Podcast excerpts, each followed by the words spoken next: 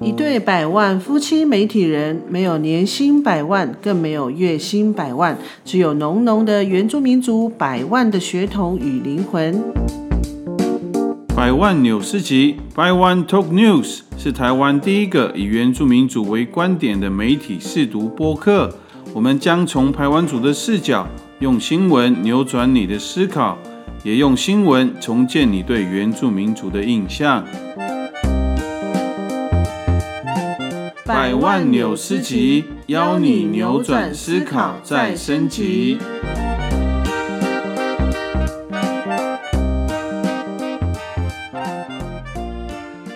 本集节目与国立台北教育大学原住民文教法律硕士在职专班合作播出。加拜加拜，大家平安，大家好，我们是百万夫妻。不知道各位听友刚刚有没有发现啊？就是这次的片头跟以往有所不同，应该很难。不发现吗？哦，是吗？对，就是以往我们的片头一进来就会进节目，可是今天我们前面呃，就是片头一进来，插入了，对，有一个那个短的口播，没错，就是我们除了今天这集节目跟我们下一期的节目呢，都是我们跟国立台北教育大学原住民文教法律硕士在职专班合作的节目，这样子。嗯，哇，这个头衔有点长的。对，其实顾名思义，就是跟我们原住民族文化还有那个呃教育相关的法律硕士在职专班这样子。嗯，不过听友一听到法律，应该会觉得哇，这一集会不会很硬啊？会不会就很难听下去了？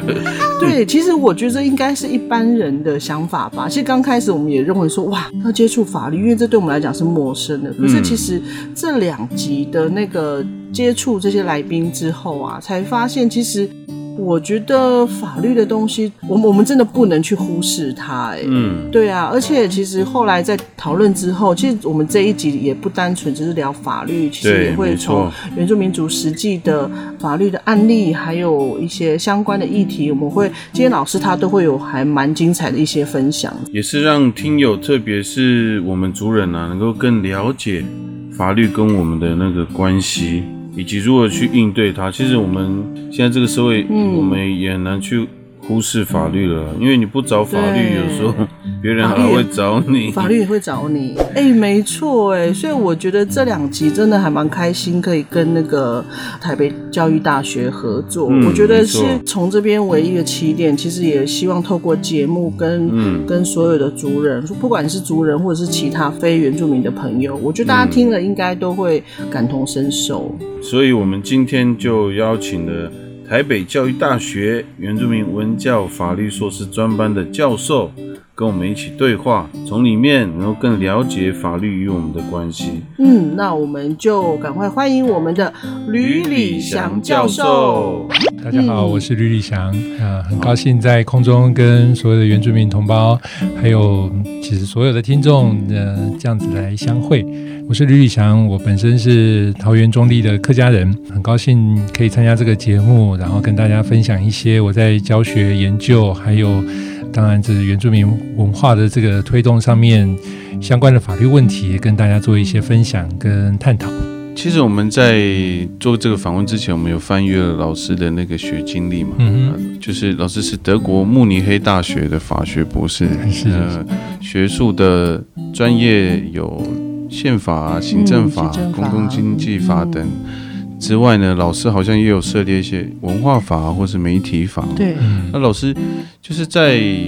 这个硕班里面呢，那你主要的教学的教授的内容大概有哪些？嗯哼，呃，其实讲到法哦，大家可能都会觉得很可怕，对，好像没错，很严肃，是，而且就是大家会想到法院啊、法庭啊，然后诉讼啊。或者是律师啊，但是其实法律并不是这样的，法律其实应该是很生活化的。嗯，我自己在我们现在这个班上面，主要开的课程有宪法，然后行政法的课程。那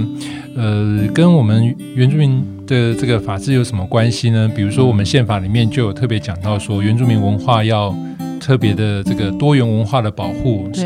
要特别的给他保障。然后原住民的语言、教育、文化，还有各方面的经济生活，也应该要特别的给予辅助跟促进。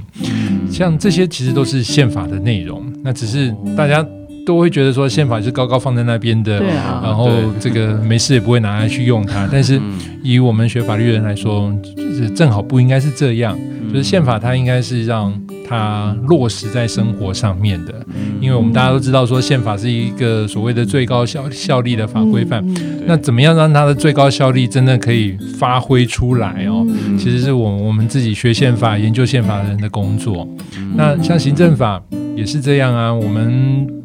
生活里面其实遇到非常多非常多行行政法方面的问题，只要你跟行政机关有打交道，包括你要去上学，你要领驾照，你可能先是去捕个鱼，你都需要去领一个许可证，然后或者我们等会还会谈到说这个原住民族到底可不可以用猎枪啊，嗯。对不对？那那猎枪到底是怎么认定？这可能也要由主管机关来认定。更不要说，其实我们所谓的行政法还有一块行政诉讼，那行政诉讼更是大家觉得很陌生的一个问题。那其实有很多情形。其实都发生在我们生活周遭，比如说，呃，等一下我们可能也会谈到说，传统领域要怎么划定？那谁可以去争取传统领域？然后谁可以又可以说传统领域的划定侵害了我的权利？那我要怎么去打官司？这些其实都是我们在谈行政诉讼的时候会处理到的问题。那除此之外，呃，我还上了大众传播法、著作权法，还有这个文化文化法相关的这个题目，比如说下学期我会开一个文化讲助法的法制。那这个这方面的探讨，可是常常会跟原住民族的这个文化上面的需求有关系。比如说，一个文史工作团体要怎么样去申请文化部的补助？这很重要。对怎么去向教育部申请这个奖励？除此之外，我这这两年也有开儿少法、儿童少年权益保护法。那这也是我想，不只是原住民族，整个台湾都会面临到的一些关于儿少权益保护的问题。其实还蛮蛮高兴，我们系上给我很多机会哦，去试一些新的课程，然后这些课程也都是我自己感兴趣的课程啊。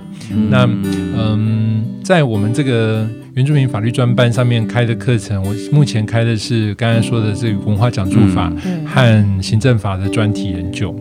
那行政法专题研究，我就会特别强调一些原住民族在行政法这个领域所遇到的一些问题。那其实也没错，反映到我们的生活，其实我们生活息息相关，都跟法律有关，只是我们知不知道而已。对啊，对，那那我觉得从这个面向，因为我们我们我跟百万福我们两个都是原住民，那我们会很想知道说，就法律面，老师因为你也接触过很多就是呃法律的面向，那就原住民族群来讲，你你最希望大家来关注的的问题，或者是希望可以关注的面向是什么呢？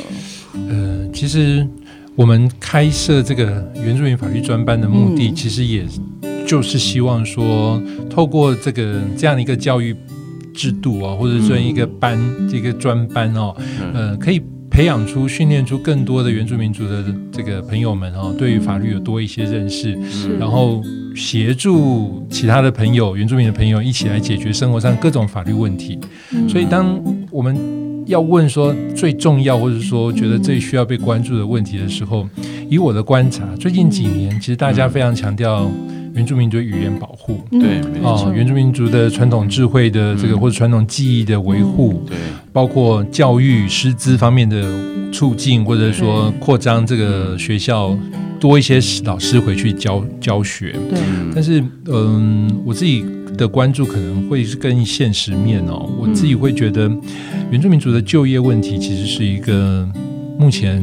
大家知道有问题，但是还一时想不出什么更好的解决办法的一个面向啊。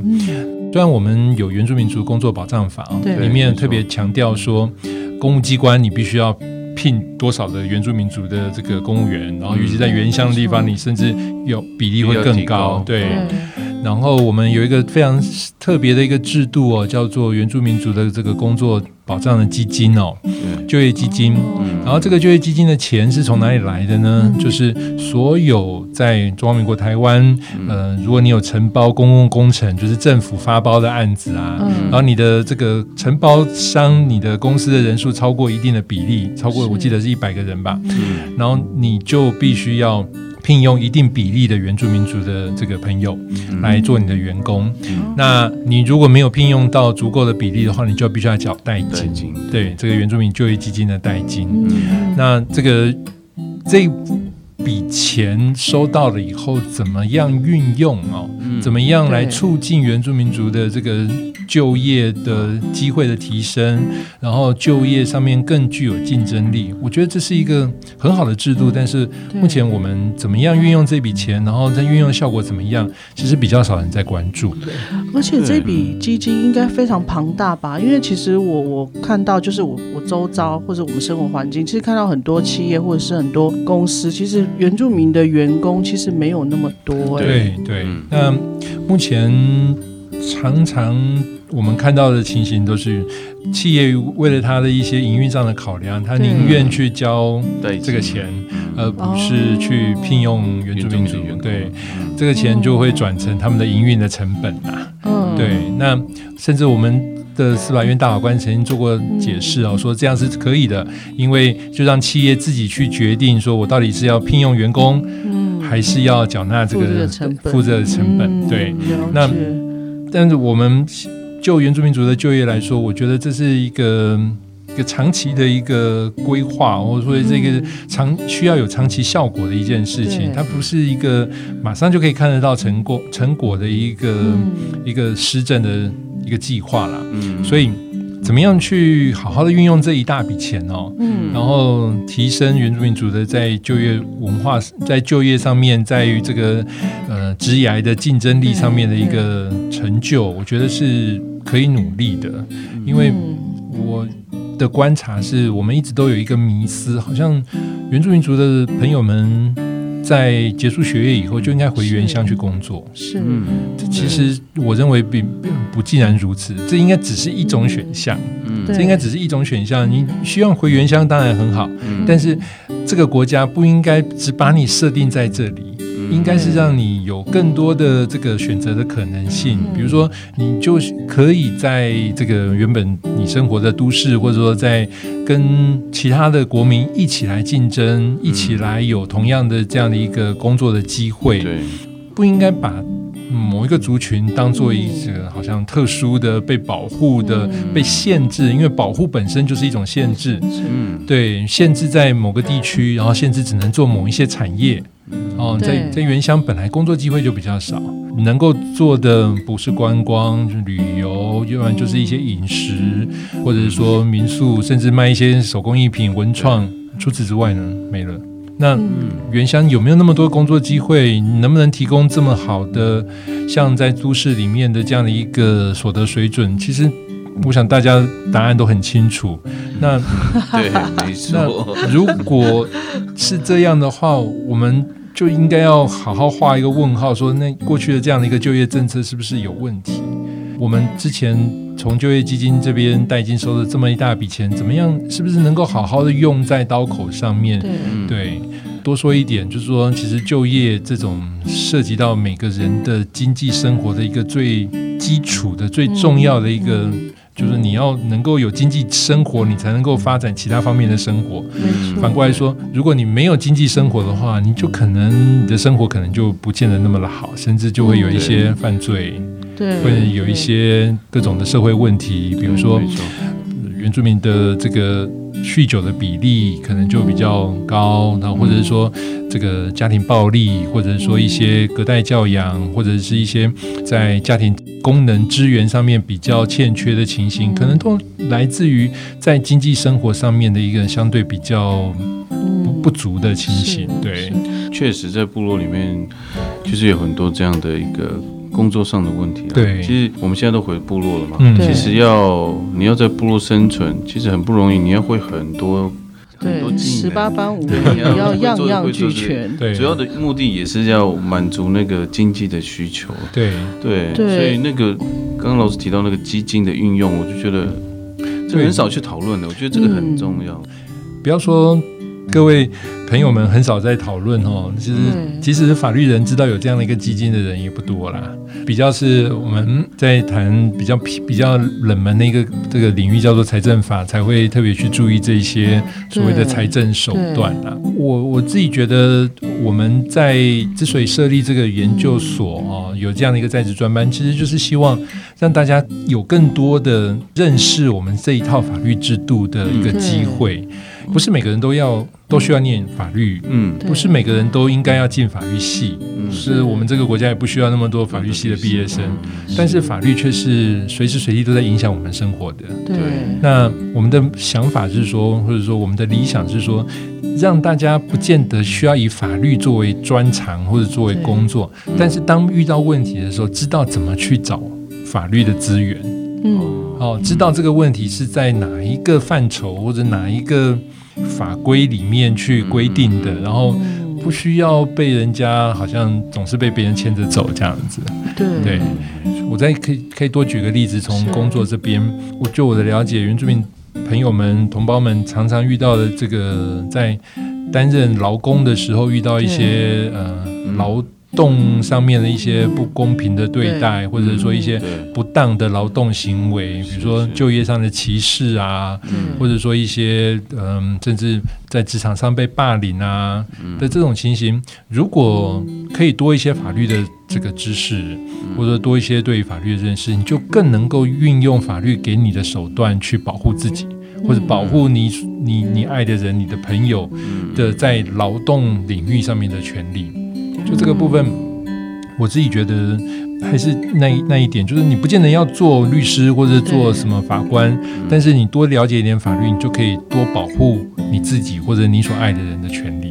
对，因为其实我们自己的生活上也是有，也是有这样的事情发生。其实像我们家的人，可能会有一些法律上就劳资方面的一些不公平的待遇。可是有很多时候，我看到很多我们族人就是摸摸鼻子，就觉得说吃亏，要算算就是这样子。嗯，可是我觉得只能这样吗？只能说啊，我们的天性就那种可能就是啊，没关系啦。可是我觉得，因为现在现在已经是法治的社会嘛，嗯其实我觉得你离他越远，其实你就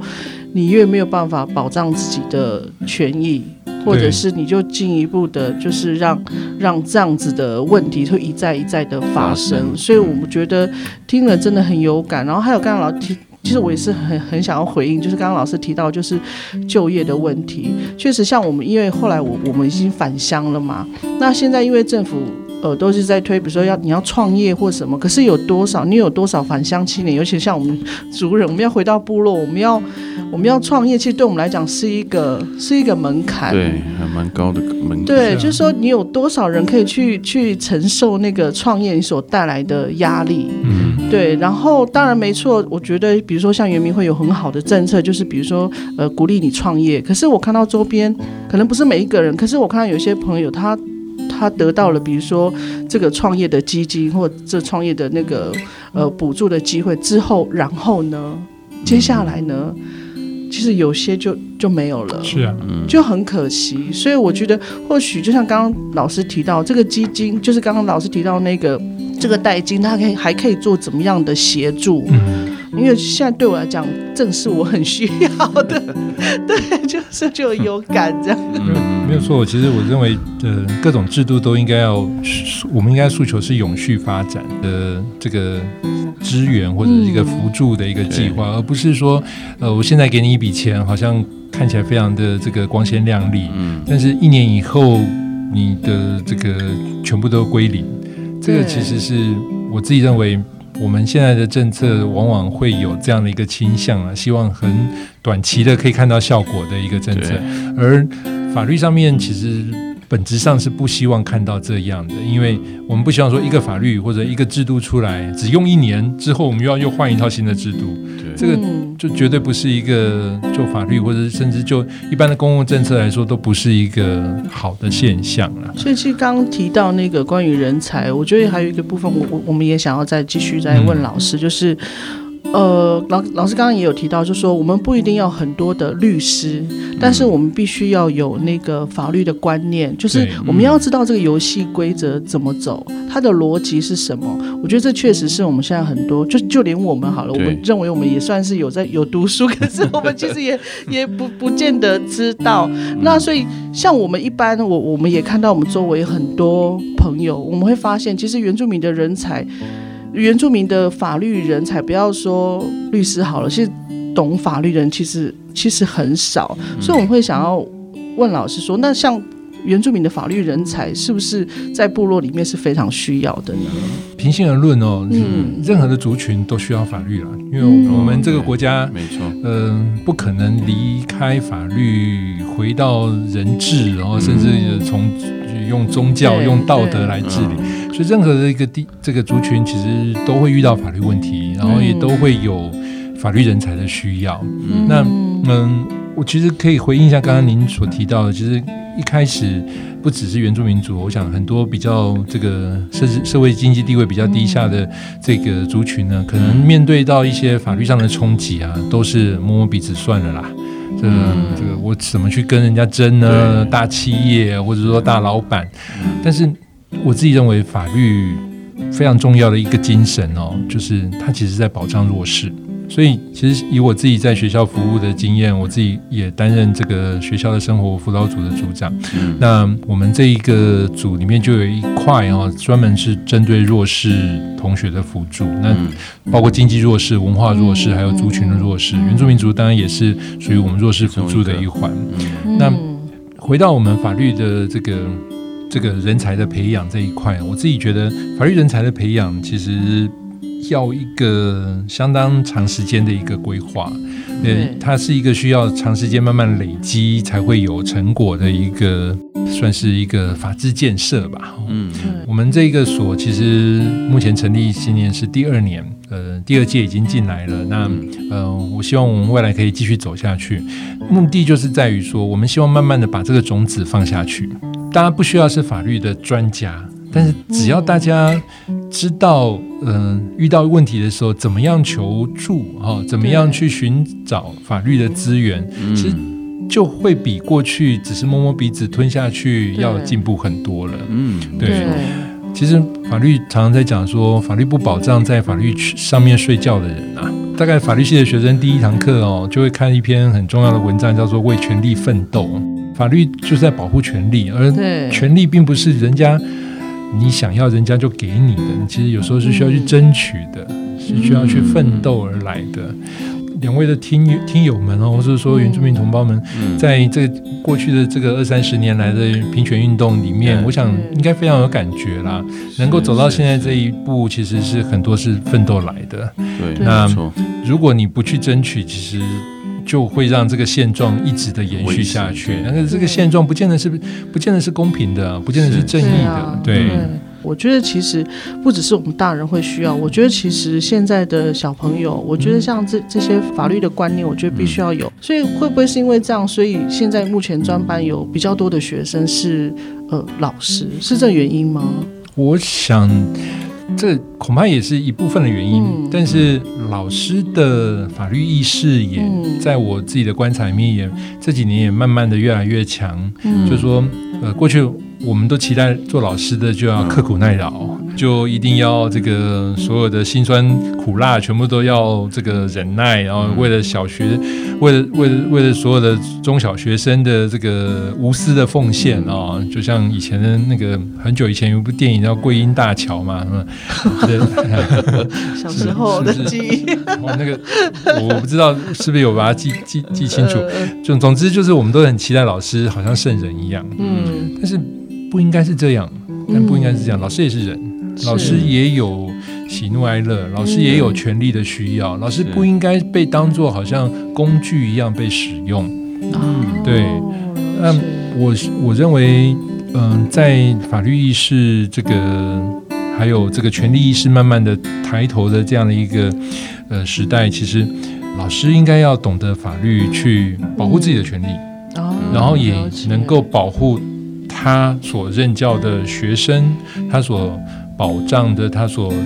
教学的这些学生们的权利。这个我认为是一个很重要的一环，因为过去我们都觉得学校就是老师说了算，对。对。老师说了算，对，嗯。老师甚至可以打人，老师可以处罚，但是现在这些都不行了，对。这些都会有法律上的问题，然后甚至会有一些蛮严重的处罚，嗯。对，所以在这样的一个情况下，老师是非常需要有法律的这个知识的一个培养，但是很遗憾的是，我们目前的这个呃所谓师师资培育的这个过程哦，几乎没有法律的课程，哦，几乎没有法律的课程，就算有哦。嗯，我自己也上过我们自己学校的师培的课程，嗯。就是两学分、四学分，而且还是选修。对，那完全没有办法给你太多全面性的的法律知识，这个是很遗憾的地方。所以很多老师都是在开始任职了以后，发现有这样的需要，才回来学校来来学法律。其实我觉得我们好幸运哦，有这样专门为我们原住民族群，就是对，就是我们在职场上，我们真的嗯。很多时候我们会碰到法律的问题，那有这样的专班，我觉得是一个很好的帮助。哎，嗯。对啊，嗯。我们也希望可以达到这样的一个功能。我们现在我们的同学第一届、第二届老师当然是有一定的比例，对，嗯，就是老师当然是一个比较泛称啊，他中间也有已经是主任了，已经担任这个学校的主管的。是。那除此之外，也有像圆明会或者是在地方的公务员，嗯。呃，还有一些媒体工作者，对，还有呃，我们同学第一届的同学里面还有是议员的助理，他在做所谓的选民服务的时候哦，非常需要，对对非常 需要。对。对对对。所以就这个部分，我觉得我们这个这条路目前走起来，嗯，已经得到一些回馈了啊，是。已经得到一些大家发现我们这样的一个学程的设计，其实是可以可以满足一些这个呃大家在实物上面的一个需要，嗯然后把整个法治的水准慢慢的提升起来。嗯，对，那刚刚老师有提到那个媒体人，因为我耳朵马上就 对，因为我们我们也是媒体，对，因为我们也是媒体人。那其实我们知道，其实老师在二零一六年的时候，那时候也是有曾经上过电视台。那那时候那时候的讨论的的讨论是在那个广电三法，也就是呃无限闭载的这个问题。嗯那好，也我们就相信说，老师应该在媒体上也有不少的关注。所以接下来我们可不可以聊聊，就是关于原住民的媒体，包含现在的，比如说原住民族电视台呀、嗯跟那个阿里昂原住民族广播电台。嗯那就老师来观察，就是身为像我们这样原住民的那个媒体人，体人不管是在体制内或是自媒体，嗯我们需要关心的是什么呢？需要关注的是什么？是一个蛮大的一个问题。嗯，对我自己过去在德国念书的时候，我的博士论文写的并不是媒体哦，嗯，是回国以后，因为我过去在世新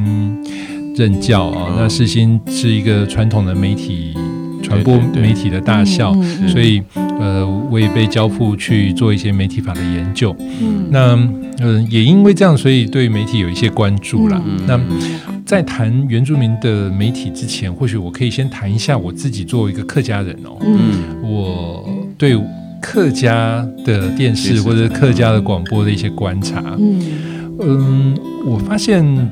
或许我的观察不见得正确，因为我只是代表一个客家人。我我我发现，尤其是广播，它只广是它的听众只有客家人，只有听得懂客家话的客家人。哦，这件事情我觉得是蛮遗憾的，是因为、嗯呃，如果你的听众只锁定在这么少的一个范围内的话，对我想不用讳言，现在能够听得懂、能够说客家话的人越来越少。那你的听众越来越少的情况下，你做做一个文化传播的一个广播节目或者一个广播媒体的这个功能，其实就会越来越减少，越来越递减。是。对，同样的情形，我想在圆明台或者圆明广播电台，恐怕也有类似的情况。嗯。就当您的听众也好，或者您所锁定的客群哦，只是原住民的同胞的时候，恐怕被关注的情况就会一直递减。对对，那你能够发挥的功能，其实就非常有限了。在法律上来说，当然有一个电台，有个有一个媒体，有一个这个电视台，它在实现我们刚才讲的这个多元文化的促进，然后它保障了原住民民的民族的这个所谓的媒体禁用权。嗯对，但是谈完这个，我们马上就问说，那然后呢？嗯，然后就是原住民的文化、原住民的这个语言也好，或者说整个教育或者整个原住民这个族群的可见度，有因此而提高吗？啊，有因此被大家更愿意讨论，或者说更关注吗？还是只是在过去到选举的时候才被拿出来，好像被照顾一下？提到一下因为这个我们客家人有类似的这个这样的一个情况。嗯所以我的我自己的观察是，或许我们应该要换个角度来说，是不是要能够开发一些少数族群跟比较多数的族群，或者是所谓的这个呃呃汉人、嗯。汉族群之间有共通的一些文化题材、啊政治题材、经济题材、社会题材，嗯然后在这个这样的一个广播节目，或者说在这样的一个电视节目在播放的时候，我的听众、我的观众，并不是锁定于原本的原原住民族，对，那让更多人都对这个节目是有兴趣的，然后愿意关注的，然后愿意一起参与讨论的。嗯。否则，我们看我们现在的这个呃原民台或者说原民广播电台的节目，你访访问的对象往往五个里面有四个是原住民族，然后是。对，就是大家的这个焦点还是集中在我原有的这个文化脉络或者一个族群脉络下面，那你就很难去期待不是你这个族群的人也愿意给你有一些理解或者是说关注了。虽然我自己做的是媒体法的研究，但是老实说，法律的问题并不多。哦。比较不是法律的问题，而比较是节目内容的设计跟整个策略的问题。哦，对是，对啊，至于谈到这个呃媒体法哦，嗯刚刚有特别提到说，我过去也上过节目去谈那个、嗯那个。这那个好好久以前的事情，我自己想起来都不好意思。不过，我我我的想法是说，目前我们整个国家其实是，呃投注了很多资源在在这上面，但是对，能不能有一个定期的，就是常常大家来检讨，说到底发挥多少的功能？嗯，对，然后把这样的一个检讨的结果，嗯，开诚布公，让大家一起来来知道，然后大家一起来可以提出意见来，随时做我们很爱讲的滚动式的修正。修正，对嗯。对那这样子其实恐怕会比不断的投钱、不断的提供资源，嗯，然后一直怀疑我们到底有没有有没有成有没有成效，要好得多啦。那就这个部分是可以透过法制来做一些设计。其实我刚刚听到老师很重要一个问题，就是开放那个对话的的机会，对，然后再来，我觉得要如何提高，比如说原住民族电视台或是客家电视台，就是族群媒体在，因为现在媒体非常多，对。对，这要如何在里面就是有那个竞争力？对我觉得，我觉得这是非常必要，不然的话，真的政府每年投注这么多的捐助。捐赠这么多的钱，但是如果没有那样的效果的话，就我自己的我自己的感受，就是真的就是同温层的的的，讨论，嗯这样就可惜了，这样子。另外嗯，其实呃，我们刚才也提到说，现在这在这个所谓的数位汇流的时代啊，对，嗯没错，嗯、所谓的媒体或者说这个平台，早就已经不限于电视跟广播，嗯有太多的自媒体了。嗯，对，啊，有太多的这种的，不管是游戏啊，或者是网络啊，呃，这个不管是 YouTube，或者是说各种最近讨论很多的 OTT，嗯。其实都是一个可以做文化传递的一个地方。对，那是。如如何我们可以吸引更多的这个对原住民文化有兴趣的，不管是不是原住民族，本身是原住民族，来投入这一块去经营，然后嗯多提出一些这个尝试哦，或许嗯某一个节目就得到。就可以获得很多人的这个点阅啊、按赞啊、订阅啊，然后让这样的一种这个文化意识就慢慢慢慢的这样扩展出来。嗯，其实是会比刚刚我们提到说，只是在同温层大家自己开心对，对，我觉得效果可能是会更好的。对，因为我们之前我们自己的节目也讨论到，就是台湾这个社会对于那个多元的概念，其实还不是那么的没错的那个完整，或者是说那么熟悉。嗯，那传播这个可能也是一个很重要的一个工具嘛。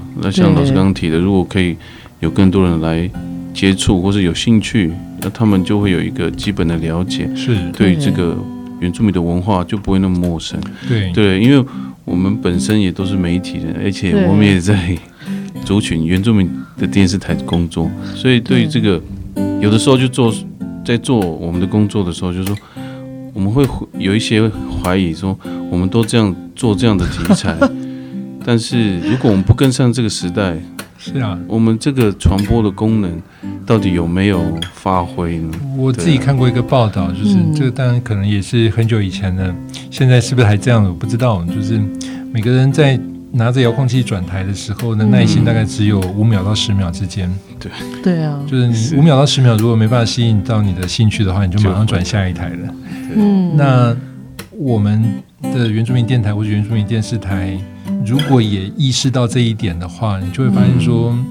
大家可能转到这边不到五秒，我们就转转下去了。如果我看不到对我感兴趣的题目的话，嗯，所以我们刚才说的，除了这两种媒体的类型或者这两种平台以外，有更多的可能性在 YouTube，在各种的这种网络影音平台上面可以。同时推播或者同时做各种的一个传递的话，嗯，你就可以收到更多的回应，或者说你就有更多的这种触角去触到不同族群的人。嗯。对，那这样的一个呃文化促进或者这样的一个文化传递，恐怕要比我们硬性的把钱投在一个电台、一个电视台、一个基金会要更有效果，也不一定，也不一定。对，老师最最近在原住民社会也有一个像是原住民传统智慧创作保护条例，这个嗯现在也有，因为现在族人很多来申请的。是不过这中间就有其实有很多的争议了，比如说他申请的项目啦，或者他限制哪一些部落使用啊，或是家族使用，嗯。也产生了一些问题。那老师对于这个部分，你有在法规上面你有什么看法？呃，这的确是一个，第一个是一个新的问题，嗯第二个是一个大的问题。怎么说大的问题？因为是新又大，所以就是一个难的问题。光是第一个，什么是原住民传统技艺或者传统艺术？呃，谁来认定？嗯，谁去定义它？这个是我们法律上讲的客体的部分，就是说，这个原住民传统技艺或者传统艺术的到底给予的范围到哪里？这是第一个问题。谁来判断？那判断的人必须是原住民吗？判断的人必须是这个族的原住民吗？嗯必须是这个族的这个部落的原住民吗？光是这个问题，其实就可以说非常久了。这是第一个。第二个，就像刚刚你有提到说，谁来申请？对，就说这个传统艺术或者说传统技艺的，因此而获得的权利呀、嗯这个权利其实是一种我们法律上讲的排他的一个可以独享的一个权利。嗯那谁可以独享呢？是一个人，还是一家人，嗯还是一群人，还是是只有一代人，还是往下可以到多少代人都可以来享受这个权利？嗯，这就就是我认为困难的地方。对，在这么这么困难的情况下呢，很多人就会因此打退堂鼓，说：“啊，那我们不要了。了，这是我我我希望透过这个机会，特别说的，千万不可以这样，千万不可以因为它很大又很新又所以很困难，所以我们就不要这么做了。嗯。反而应该是说，我们应该慢慢的去摸索，慢慢去累积那个案案例，案例。对嗯，慢慢去累积。刚开始一定是一定会有很多不满意的地方，对是说呃为什么是这样不是那样，为什么是 A 不是 B？但是这种不满意的情形，不只是在原住民的传统记忆的保护、传统文化的保护有这个问题，在任何的法律制度都会有这个问题。我们最近讲的这个什么振兴券、三倍券，大家也吵得吵得一塌糊涂，不是吗？是，所以千万不要认为说，好像遇到一些这个阻碍，或者说遇到一些难题，我们就不做了。这个方向我认为是对的，因为你要保存一个文化，你就必须要让这个可以象征这个文化的记忆，或者说艺术，或者这些成就成果，嗯，编织品啊、雕刻啊、歌谣啊、舞蹈啊，甚至祭典啊，它能够被保存下来，然后被用一个我刚才说的一种排他的方式，只有我。或是只有这一群人可以享有的这种排他的方式，把它保存下来，嗯，它才不会被稀释掉。比如说，我们现在很难说闽南话或是客家话是一种传统艺术，或者说传统的一个可以被某一个特定的人，或者说特定一群人把保存下来的的东西。所以，我我自己认为，目前这个方向，我认为是对的，应该要去保存。只是说。刚刚我们所说的这么多的问题，都必须时常去检讨它，对，去检讨它，然后去去累积各种的案例类型哦，然后去累积下来以后，慢慢我们就可以走到一个比较稳妥的、比较稳健的一条路上面。就我们就比较知道说，哦，在这种情况下，可能哪一些人是可以来申请的。然后他需要经过怎么样的一个方程序来证明我的确有这样的一个权利，嗯嗯，然后以后我们就可以呃非常心安理得的把这个权利赋予给他。我要再次强调，就是说这个制度从来就不是今天定好，明天就可以一百很完美的一百分的呈现的。这这大家不要心急呀，嗯，对，哦，没错。对，其实刚刚老师提到没错，就是法律的制定，它不是说今天通过了，明天就是一百分，它需要花时间，比如说要有一些增修条文，有一些有更多的讨论，去关注这个议题。那如果说有一些有有像有族人有有相关想要关注这个议题的话，那族人要怎么去参与呢？其实参与的方式。有很多，嗯，就参与方式有很多，比如说，就是在族群在在部落内部的参与，透过部落会议来来表表表示一些意见，然后透过你的民意代表，透过村里长，透过这个各种媒体来做发声，嗯，对这个部分，我觉得。呃，主持人刚好问到一个重点，就是现在所有的公共政策的讨论啊，其实都非常强调参与这一块。嗯，对。比如说我们刚才讲到的这个呃猎枪，对，怎么样的猎枪是只有钱塘，所以属于钱塘式的猎枪，然后这种我们这种制式的从后面送弹的就不可以是这个这种想法，光听完就觉得有点荒谬嘛。对，但是。为什么会有这样的一个误解？其实我认为就是沟通跟讨论欠缺的地方。嗯，那或者说像传统领域的划定，或者是说这个智商同意权，到底要怎么样去执行、履行这个智商同意权？其实我们法治上面有很多这种可以让所谓的利害关系人。哦，嗯，涉及到原住民文化或者涉及到原住民传统领域的这种影响的这些利受到影响这些利害关系人，可以表达意见的一些管道。嗯，那只是我们要非常的有耐心的透过这些法制来表达我们的意见。嗯，表达意见的过程里面，就像我们刚才说的，有时候是没有办法马上百分之百的呈现。对对，所以我们法律常常爱讲的就是说，常常在做法律各种的这种奋斗的过程里面，都在比哦，谁的气比较长啊？谁可以撑比较？对，谁可以撑比较久？谁比较有耐心呢？对，那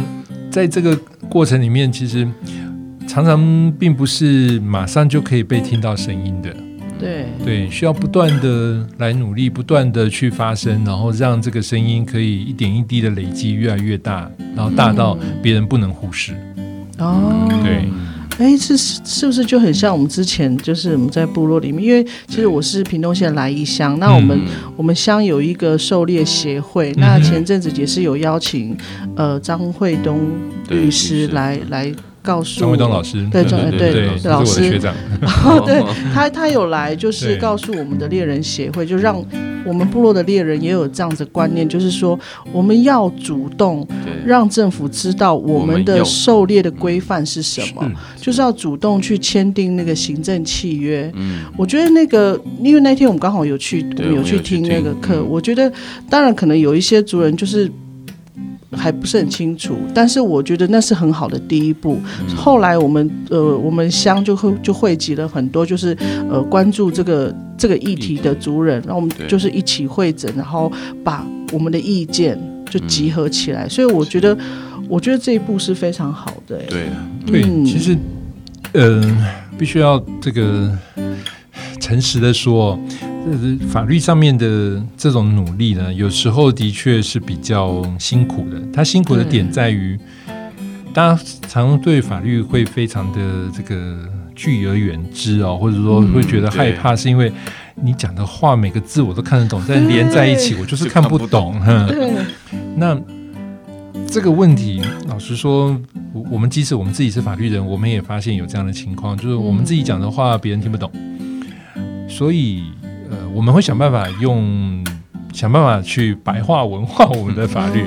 但是反过来，嗯、其实大家也一可以一起来努力说，你要怎么样讲给法官听得懂，怎么样讲给公务员听得懂，就是也学习着用他们所熟悉的语言来跟，嗯。就像刚刚张张老师所特别提到的那种行政契约哦，对对，或者说透过各种的协定，然后透过各种的这个呃这种文告也好，或者各种的这种呃书面的东西，来把我们的需求说出来。嗯。然后说出来以后，透过公文或者透过一种申请的方式，让主管机关不能忽略这件事情，对，他必须要有所回应。对对，那这个过程其实也是我们，我自己觉得我们这这个所这个研究所，呃，非常重视的一块，就是说。怎么样透过呃，你一旦有了一个基础的法律知识了以后，你就不再那么的害怕 去跟法律人或者去跟公务员做的对话，对话，去做去去去接触他们，因为你讲的我也懂，或者至少我知道怎么去问人，怎么去搞懂这些东西。那这个其实就是一个慢慢走向平权的一个、一个阶段。那所以参与跟对话，还有不断的去表述的意见，这个过程哦，呃，必须要很积极的去投入才对，而不是。的沉默哦，或者是说含蓄，等别人发现啊你是需要帮忙的，然后我来帮忙你。这个这个嗯、或许在所有的弱势族群里面都应该要有一个这样的一个意识，就是你要主动出击，嗯，对，让这个德国的这个哲学家、哦、很有名的一句话说：这个痛苦的人没有悲观的权利啊。痛苦的人没有悲观，觉得你你你很痛苦，但是你就必须要更主动、更积极的，甚至你要更乐观的去去想办法改善或者说解决这个问题。我刚才想到说，其实很多时候，不要说族人好了，像我们，我们面对法律，其实我们也是很多时候是怕说错话，嗯，嗯嗯，对，所以我觉得这个可能也是要去练习吧，对不对？对，其实嗯，除除了说自己去呃从事各种的法律诉讼，嗯。或者说进行各种的程序，或者说做写各种公文以外，嗯。我是我认为呃。更好的，或者说，同时也可以寻求的是别人这些专业人士对你来做协助，就是说像法律辅助，对。法律辅助基金会，嗯。或者说各个法院也都有一些这个呃诉讼辅辅导的一些人员，他们就这方面当然就是专家。对，那嗯、我想也不只是原住民族啊，任何的这个所谓的被害者也好，或者是说这种弱势。的人常常都会有一种我已经够可怜了，我已经够痛苦了，哦为什么你还不愿意听我说嗯的那样的一个心情？嗯，但是这样的心情不能说错啊，这是人之常情。但是你越是这样子，往往越人家越不要理你，嗯，对不对？人家越觉得啊，你就是你说说而已啊，我又不认识你，然后说我也不知道你到底痛苦在哪里。那你越是这样子呼天抢地的说，越让人家觉得想要敬而远之。嗯，对，所以我我常常觉得，当你呃愿意跟他说一样的语言的时候，愿意跟这个所谓的主管机关或者法院说一样的语言的时候，那样的效果反而是更大的，嗯，反而是更大的。哎，其实这个部分，我想白万夫应该有很有感吧，因为最近你在帮妈妈处理，没错，因为我在协助妈妈处理那个劳资的问题，就是她的劳动权的问题。嗯。对，现在三不五时就要往台东去陪妈妈去嗯。找法服这样。嗯所以我其实对啊，就是我们要越来越了解法律之后，就才能够好好的去使用它，是啊，嗯。它才能够实实际的帮助我们呢、实际上是这样，对，这是一个双向的啦。是嗯。对是，当你可以运用这样的一个工具的时候，嗯。那本来掌握权力的人自然就不会轻视你。嗯。自然就不会觉得说啊你不懂，那什么都由我来决决定。对，好，那老师，我们现在就是最后一个问题啊，嗯就是因为现在全台湾原住民有很多议题不断的发生啊，比如说像刚刚我们一直提到的猎枪，就王光禄的案子啊，嗯还有那个雅尼采矿权这个，然后还有很多土地的问题。那老师在这一块，就是我们原住民在现代感觉我们就没有办法无视法律了，对，我们必须还是要参与在里面。嗯，那老师在这一块有没有什么想法或是建议给我们部落的族人？建议不敢当啦。我觉得我我的想法其实是这样子的，就是原住民的文化保保存也好，或者原住民权益的保障，其实这是一个相对比较漫长的一个过程。我们从更最早最早以前，我的爸爸或者我的爷爷那个年代，都把原住民族当做翻的那个阶段，到后来说是山包，然后到后来后来就是比较平权的这个称呼原住民、原住民。族，其实我们光是想说，这已经过了一百多年的这样的一个过程，就知道说，其实它是一个不断动态发展的一个然后漫长的一个过程。嗯。所以，嗯，即使是法律定出来，它也需要被执行，而且它执行的成果，就像我们刚才提到的这个传统技艺的保护、传统艺术的保护，它其实不见得马上就可以得到一个百分之百的一个效果。那，嗯，刚刚。这个提到说，像这个猎枪也好，或者说这些雅尼的这种传统领域的，对对传统领域是不是有履行所谓的智商同意权的这样的一个呃这个程程序哦？还有，其实还有很多，像我们刚才特别提到说，这个犯罪率的问题，或者说这个教育的问题、就业的问题、劳动人权的问题，其实这些都在我们的都是原住民族的这个生活上面一定会触及到的这些问题。那我我自己的构想是，呃，刚刚我们也提到说，一直要不断的去发言，不断的去提出你的这个权利上的需求，然后在原有的这个法律的架构下面，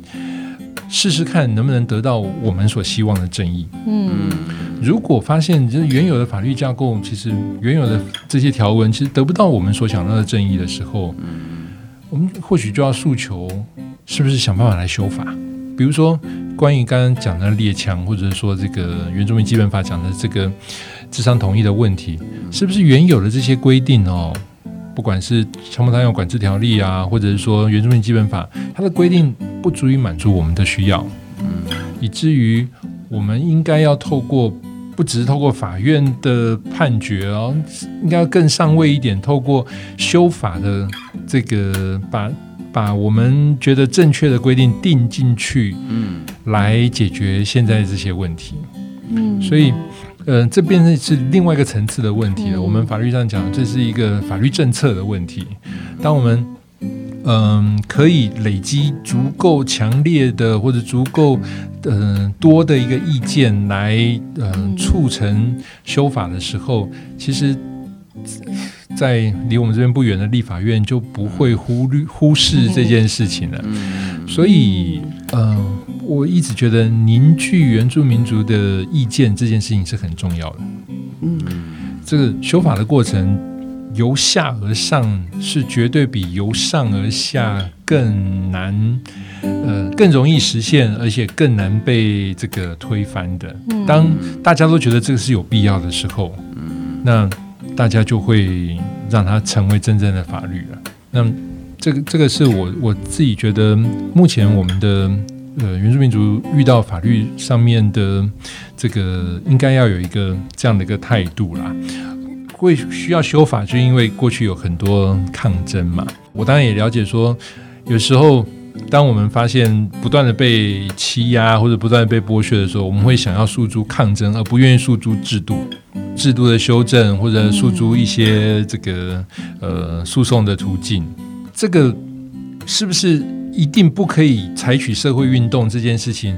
呃，我当然也不能够这边一句话就说完，因为。在整个人类文明的演进上面，常常是透过很多抗争来进步的。嗯，过去原民的平权运动里面也有很多次都是其实是用比较激烈的手段来来实现的。对，但是从一个呃法律工作者、研究法律人来说，我会比较倾向认为说，其实抗争是一个一时的。嗯，我们如果要让这个问题可以比较长久的解决的话，恐怕还是要透过制度的。建构跟制度的修正，嗯，对。那怎么样累积这个制度修正的一个意见哦，让更多的人可以知道我们有这个修正的需要，然后用更多人去参与这个呃修正的过程。我认为这是一个在原住民的法治教育也好，或者说法治建设也好，一个很重要的一件事情。那大家都对于法律的问题有一些。关心，然后大家都愿意发表意见，然后来慢慢的凝聚那个共识。我想张老师在很多地方也都提到，也也真的是我们在做原住民法律教育的时候遇到的一个问题，就是到底要找哪一些人来开什么会？到底要找哪些人进来？然后这个是不是一定要都要找原住民，还是你要怎么样的原住民在当地居住的？汉人可不可以一起来在原住民保留区，或者是原跟原住民有关系的这个议题上面表示意见？嗯，其实这些在在都是一个问题。这些问题的讨论的过程里面，不讨论其实是永远不会有共识。只有透过不断的讨论啊，不断的参与，不断去去，甚至有一些冲突也好，有一些不同的意见，这种不一致的情况，我们才能够慢慢的形成这个制度未来走的方向。那像我们现在这个系这个研究所，其实嗯，也在不同的这些课程，像原住民的法律的课程，或者说原住民这个呃传统技艺的课程，所以我们都会很强调，不只是强调最终那个结果，嗯，会更着重在那个发展的那个过程。嗯，我自己上的行政法专题，也会非常强调，就是那个行政的程序，怎么样容纳更多的意见，然后让最后的决定更合理。所以，呃，会非常希望听众们哦，或者是所有的原住民朋友们，如果有兴趣，然后也这个对这个议题非常关心的话，来我们系上呢，跟大家一起来分享，一起来讨论，然后来参加我们这个研究所的这个这个课程，然后加入我们的阵容。我觉得这个非常重要，所以如果有任何的呃听众朋友，如果对这个专班有兴趣的话，其实也可以上我们的网站来去做查询。那你可以去 Google，就台北教育大学原住民文教法律硕士在职专班，我想上面都会有相关的资讯，可以让大家来做查询。这样子，所以今天我们收获蛮多的，老师也提到了很多有关原住民的。法制上啊，或是我们平常会问碰到的一些议题问题，没错。所以，我们今天呃很幸运这样的一个收获，这是起点。呃。之后你你也是可以报名，非常欢迎，非常欢迎。